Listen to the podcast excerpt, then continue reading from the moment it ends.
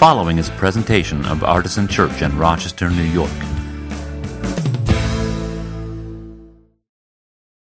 As I have said a couple of times today, it is the first Sunday in Advent. Advent is a word that simply means arrival or coming. And in this season of the year, uh, we anticipate the coming of Jesus as we get closer to the day of Christmas, when, of course, we celebrate the birth of Jesus. We want to prepare our hearts for that uh, scriptural reality that historical event. Um, but we also believe, as the Creed said earlier, that Jesus will come again. And so Advent is also traditionally a season during which we anticipate the second coming of Jesus. And so we have these two tensions one which is actually pushing us into the past, and one which is pushing us into the future, and both of which are uh, a sense of waiting and anticipation, of longing for something to change and be different and better of looking for Jesus. And that is the, the watchword that I'll use during this series. That's the phrase that will shape what we're going to talk about. Advent is a season of looking for Jesus. Why do we look for Jesus? What is it that we're hoping for? Well, nothing less than the repair of the whole world. It's renewal into what God intended creation to be before it was corrupted by our sin.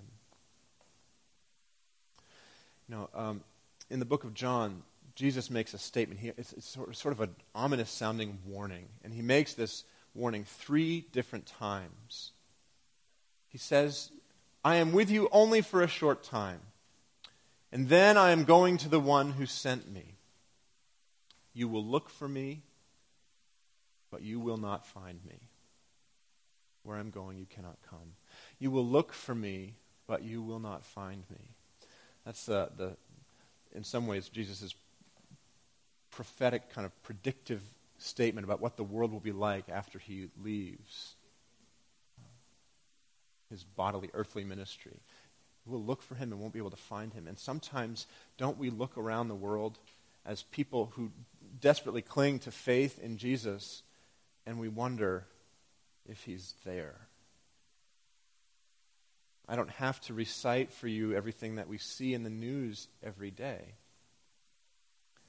Around the world, in our own neighborhoods, in our own houses sometimes. We look for Jesus and we do not find him. We wonder. We wonder. The Apostle Paul says that all creation is groaning as in the pains of childbirth. And all the women in his life were saying, Yeah, like you know.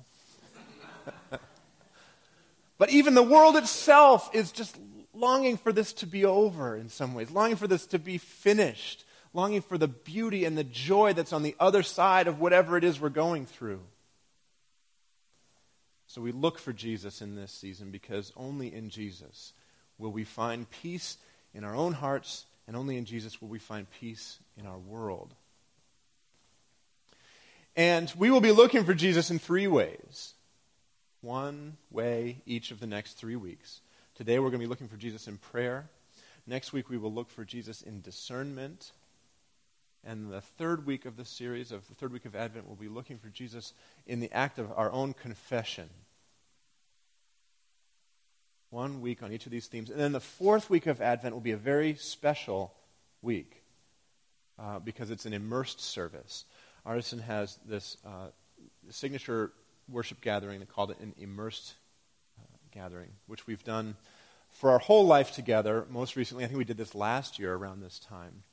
And immersed is um, a nonlinear, self directed, station based, multi-sensory um, experiential type of worship. So instead of coming in and sitting in rows and singing songs and listening to a speech, uh, you will come in and the room will be all set differently, and um, there'll be different stations set up around the themes that we've discussed during Advent, and you will be able to uh, engage in these sort of artistic, right brain kind of things. Um, and that day you can come anytime between 9 and 11 and take your time going through the, the stations it's, again, nonlinear, it's self directed, and um, the, if you haven't been to one of our immerse services before, please don't miss that week if you can possibly help it. It's going to be a beautiful uh, experience. And then we have uh, Christmas Eve. Right? Christmas Eve is on a Saturday this year. We have a service at 4 p.m. right here in this room. It'll be full, full band like we did last year uh, for the first time ever. We've, we've been very low key with Christmas Eve in the past, but we're going to um, be what's, uh, what's the opposite of low key. We're going to be very energetic and um, we're going to rock and roll for Christmas a little bit. Uh, and then because Christmas Eve is on a Saturday, what do we know about Christmas Day? It's on a Sunday. That guy knows his calendars. Um, I am a humanities person, man. I don't want that much math, but uh, so yeah, Christmas Day is on a Sunday, and so we won't have any regular Christmas Christmas Day service on Sunday. There'll be no Sunday morning service here on Christmas Day, unless one of you is going, "What? Are you serious? No church on Sunday, even though it's Christmas?" And in that, if that is you, I am so grateful for your passion and your energy, and I would be happy to tell you what the code is to open the building. Seriously, no fooling. If there is a groundswell of interest in a Sunday morning uh, service on Christmas Day that does not involve me, uh, I am more power to you. I am not kidding. I will tell you the code to open the building and we'll, we'll get you hooked up. Okay, we'll connect the people who are passionate about that. All you have to do is send me an angry email at scott at artisanchurch.com and say, Why are you so dumb? we should have church on Sunday. And if you do that, I will help you to try to have church on Sunday. I'm going to be eating bacon.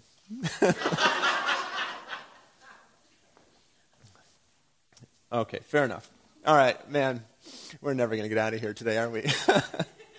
so uh, we start today with this Advent theme, looking for Jesus in prayer. Now, I bet if we went out on the streets of Rochester and did that hokey Jay Leno thing, the word on the street thing, and asked people, what, what do you think prayer is? The answers would be mostly something like uh, prayer is asking God for help.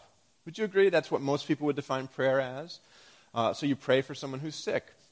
You pray for someone who's off to college or someone who's serving in the military. You pray for safe travels when you have to go far away. You pray for a new baby. You pray for money to pay the rent. Uh, now, that is prayer. That's a valid and very common form of prayer. In fact, we do that sort of prayer uh, twice a month when we do our congregational prayer. We do that kind of prayer on the regular.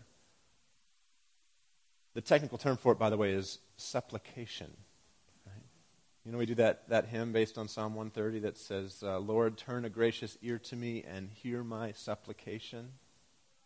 that's what that word means. But what I want to say to you today is that that type of prayer, which is the one that has kind of been programmed into most of us, is only one of many types of prayer. Um, growing up, that was the only tool I had in my prayer toolbox. Anybody else feel this way? So you pray and ask God for this or that or the other thing, and it either happens or it doesn't, and that helps. That sort of determines what you think of God or what you think God thinks of you. right? And then you, you read the verse in the Bible that says, pray without ceasing, and you're like, oh man, I'm in sixth grade. How many times can I pray that Rachel Howe will go out with me? It's the only thing I need in the world right now. right? I, that's an actual person, by the way. um, but here's the thing if that's the only type of prayer that you ever pray, then all God will ever be for you is a problem solver. And the degree to which your problems are solved will be the degree to which you believe in that God. And I have bad news for you, which is that many times we pray for things and those problems don't get solved, at least not in the way that we want them to. So, limiting your understanding of prayer to that is, in my opinion, a, a, an express train ticket to crippling doubt and potentially a complete loss of faith. Do you see how our understanding of prayer can understanding, uh, affect our understanding of who God is? Our understanding of prayer affects our understanding of who God is. So, one of my purposes in this message is to try to help us broaden our understanding of prayer so that we can broaden our understanding of God. And of course, that will help us along the way in our Advent purpose of looking for Jesus. Since Jesus is, after all, in very nature God, as the scriptures tell us, is, is the image of the invisible God. Jesus is the reflection of God's glory and the exact imprint of God's very being. So when we look for Jesus, we are looking for God. And if we find Jesus, we have found God.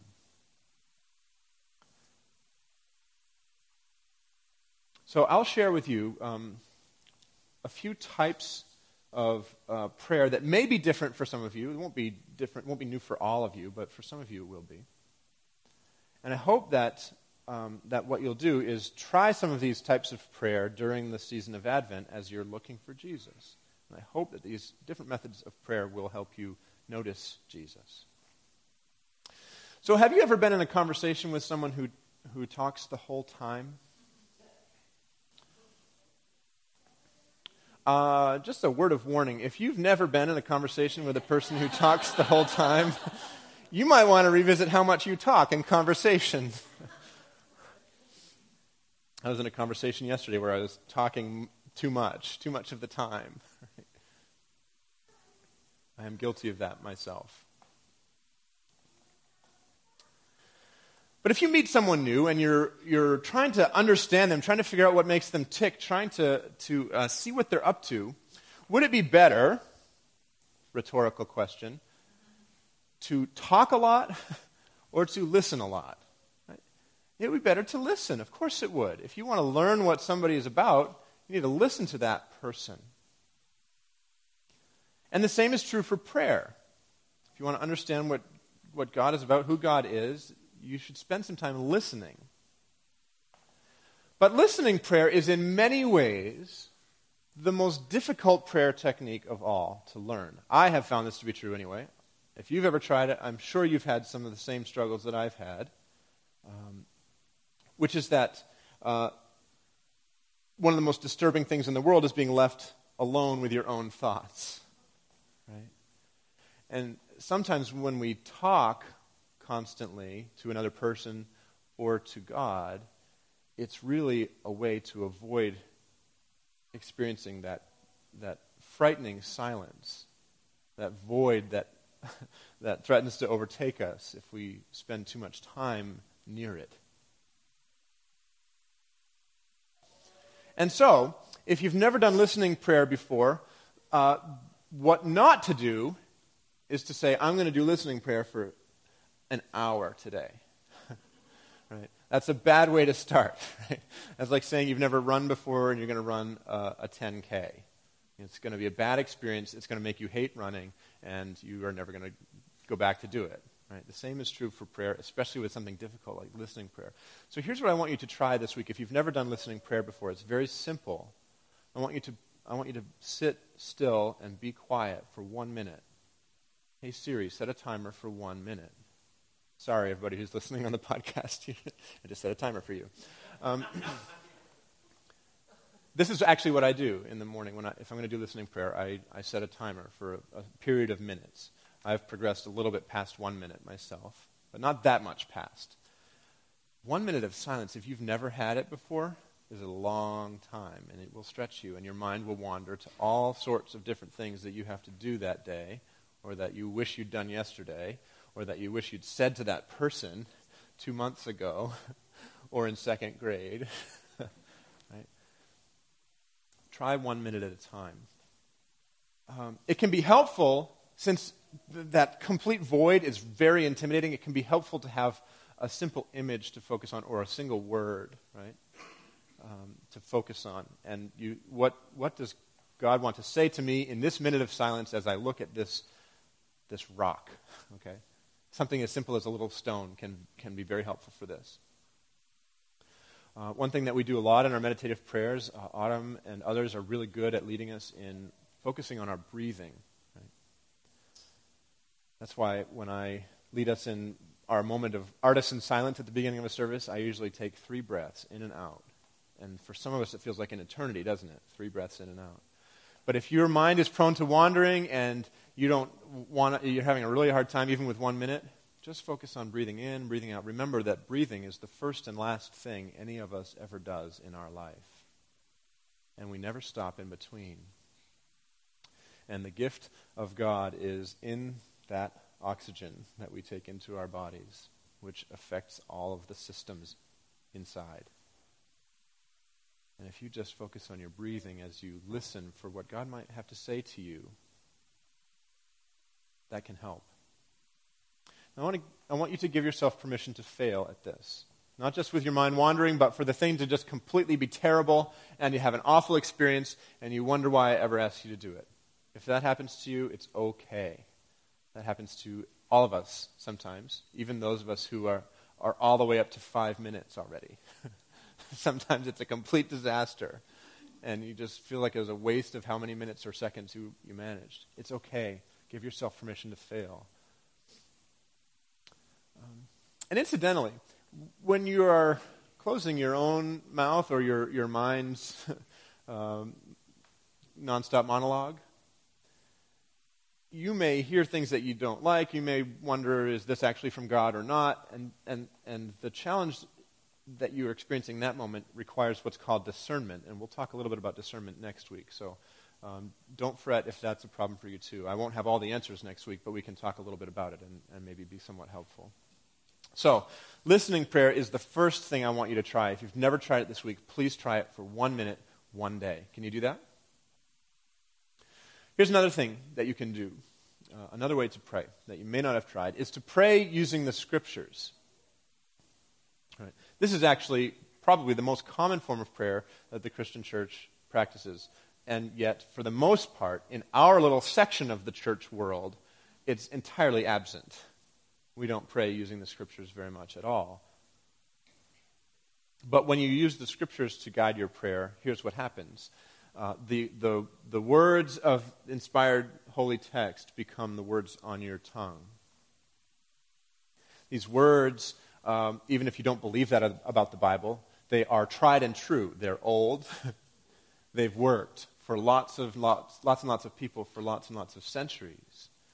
And so even if you're not like, oh, the inspiration of the Bible, I'm not quite there yet. It's just a, it's just a book, whatever. That, you know, some of you are in that place, and that's okay. I'm glad you're here. You can still benefit from the Bible, in my opinion, uh, and you can still uh, receive what it has, which is this ancient, tested vocabulary for prayer.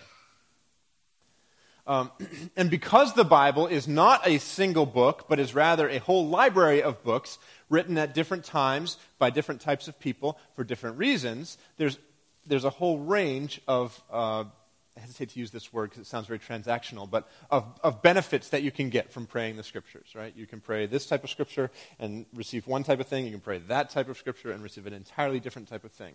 If you make the words of scripture your prayer, there's a. Um, a wide spectrum of, of uh, work that God can do in your heart.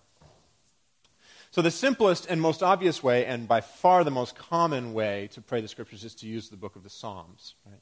The Psalms are the song book of uh, the Jewish people. They are the prayer book in some ways of the Jewish people as well. And they are our prayer book too, although once again we've neglected it. In the Psalms, you find praise and adoration of God. So if you're in a place where your heart is not exactly singing out to God because of what might be happening in your own life, there are words there that will give you that vocabulary. O Lord, our sovereign, how majestic is your name in all the earth. Some days I would not come up with that on my own. If you are in a place of lament and mourning and you literally have no words to express your grief, the Psalms can help you with that. I am weary with my moaning. Every night I flood my bed with tears. I drench my couch with my weeping. That sounds like a cure song.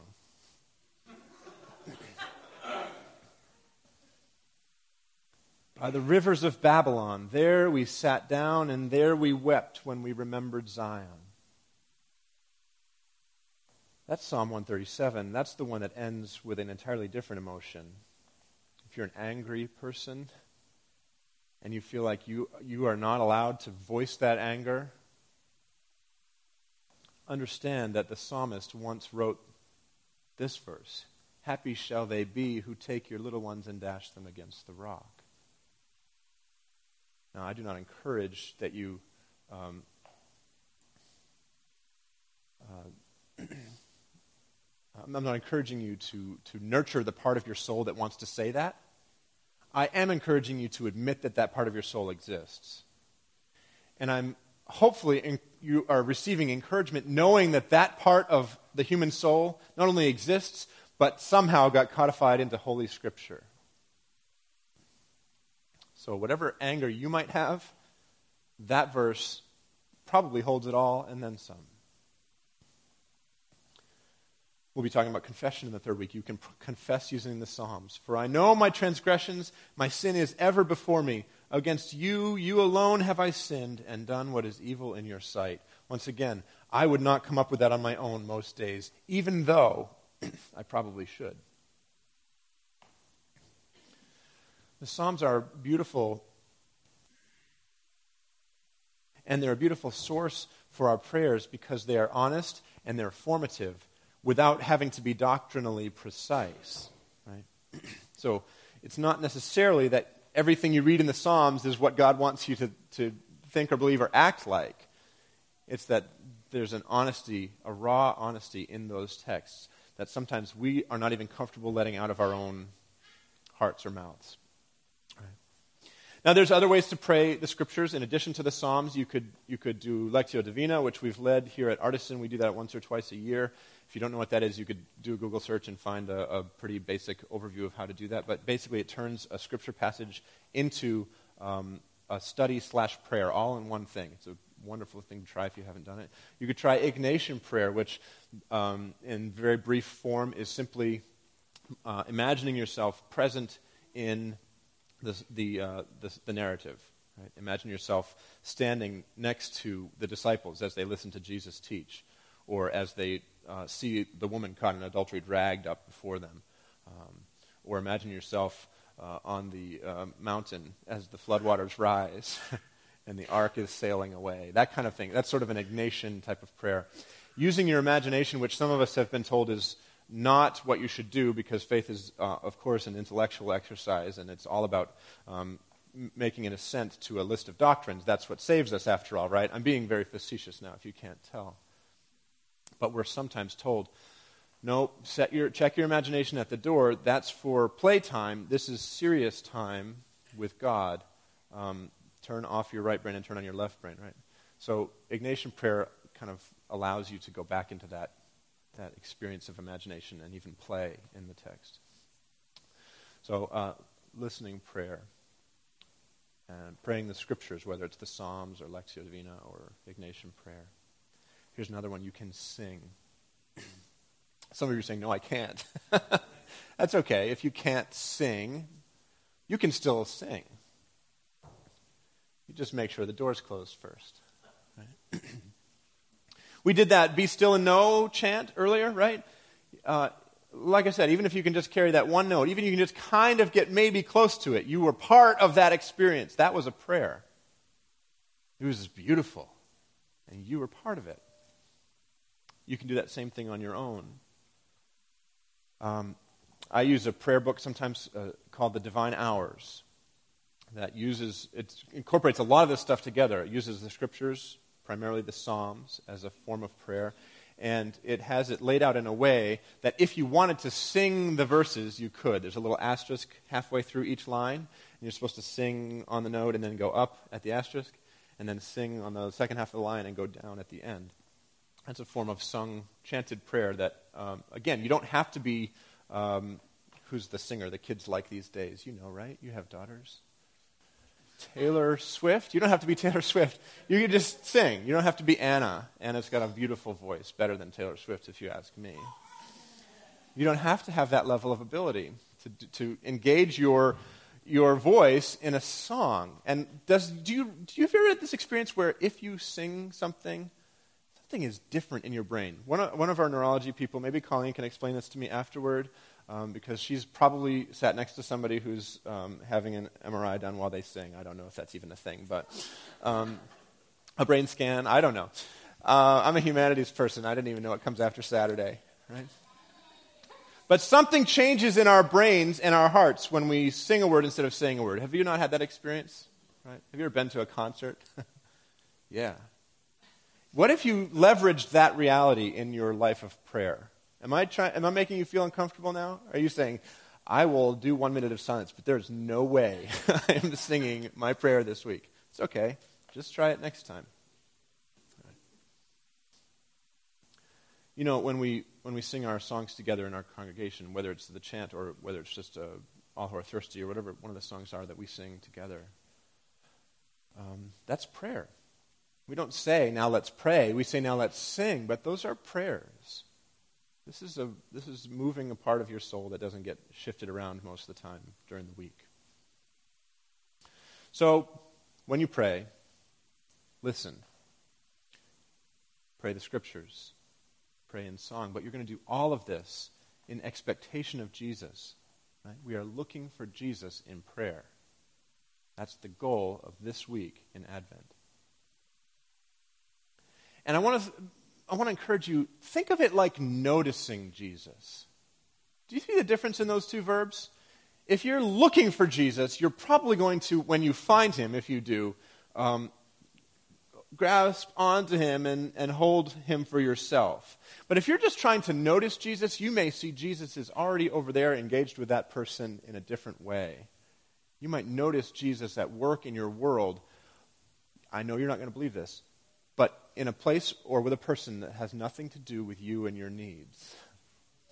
And when that happens, you can say, Wow, God is at work in my world already. What if I looked to join God in the work that God is already doing? If you try to notice Jesus, it's a little bit more subtle, maybe a little bit more distant. And that's okay, uh, because as you uh, notice Jesus, you'll try to come near to Him. See, here's the thing uh, our prayers do not make God any more aware of us than God already is, but they do make us more aware of God.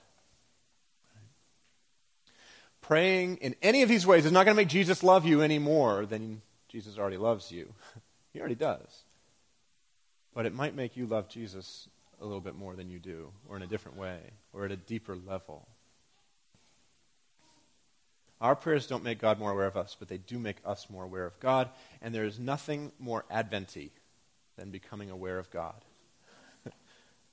Look, the virgin shall conceive and bear a son, and they shall name him Emmanuel, which means God with us. Do you want to know God? God is made known to you through Jesus, his Son. Jesus is very near, close to be found, especially in this season. So will you stop and notice?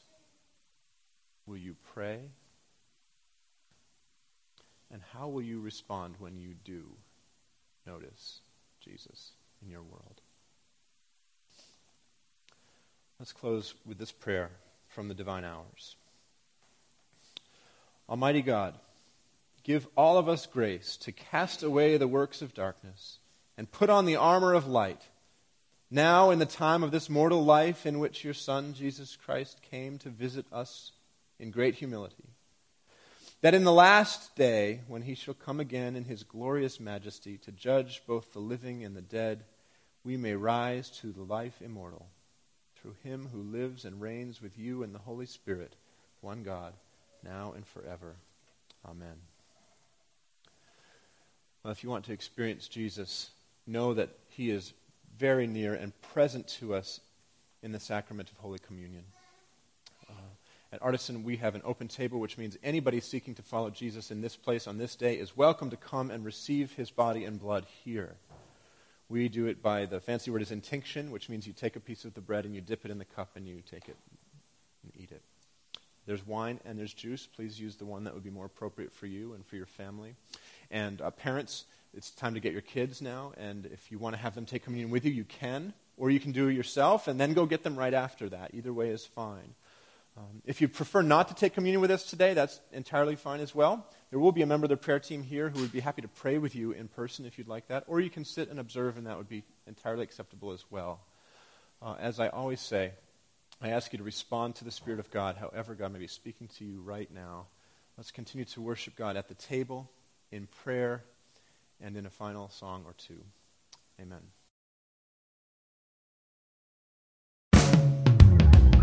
For more information, visit us at artisanchurch.com